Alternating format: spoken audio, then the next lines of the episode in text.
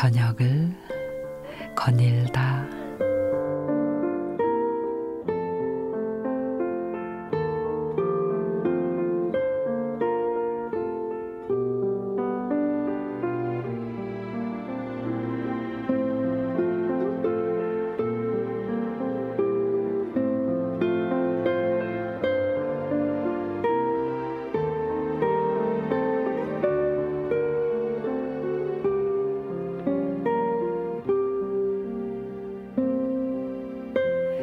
공자가 태산을 유람하다가 악기를 연주하며 노래를 부르는 한 노인을 만났습니다.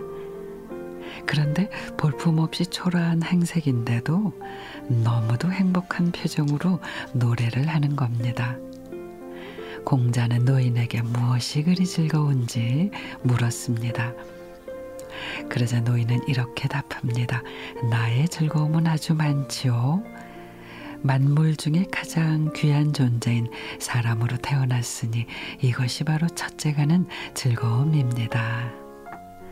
그리고 이어서 이른 죽음도 많은데 나는 이미 90세가 되니 그 또한 내 즐거움입니다.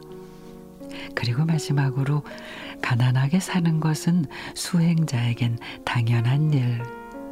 살다가 제명해 죽게 되니 내가 무엇을 근심하겠습니까? 그러고 보면은 참 알다가도 모르겠다는 생각이 드는 것도 행복. 쉽게 잡을 수 없지만 아주 가까이에 있는 것도 행복인 것 같습니다.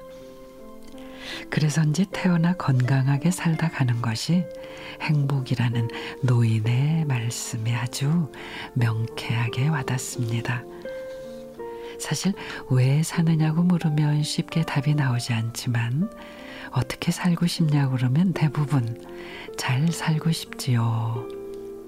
그래요. 누구는 누구나 우리는 잘 살고 싶어 합니다. 그러기 위해서는 눈앞에 있는 것부터 행복을 찾을 수 있어야겠죠. 예전에 전혜린 작가가 쓴 이 글처럼 말입니다.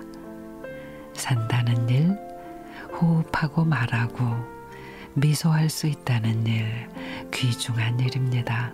그 자체만으로도 의미가 있는 일이죠. 지금 나는 아주 작은 걸로 만족해요.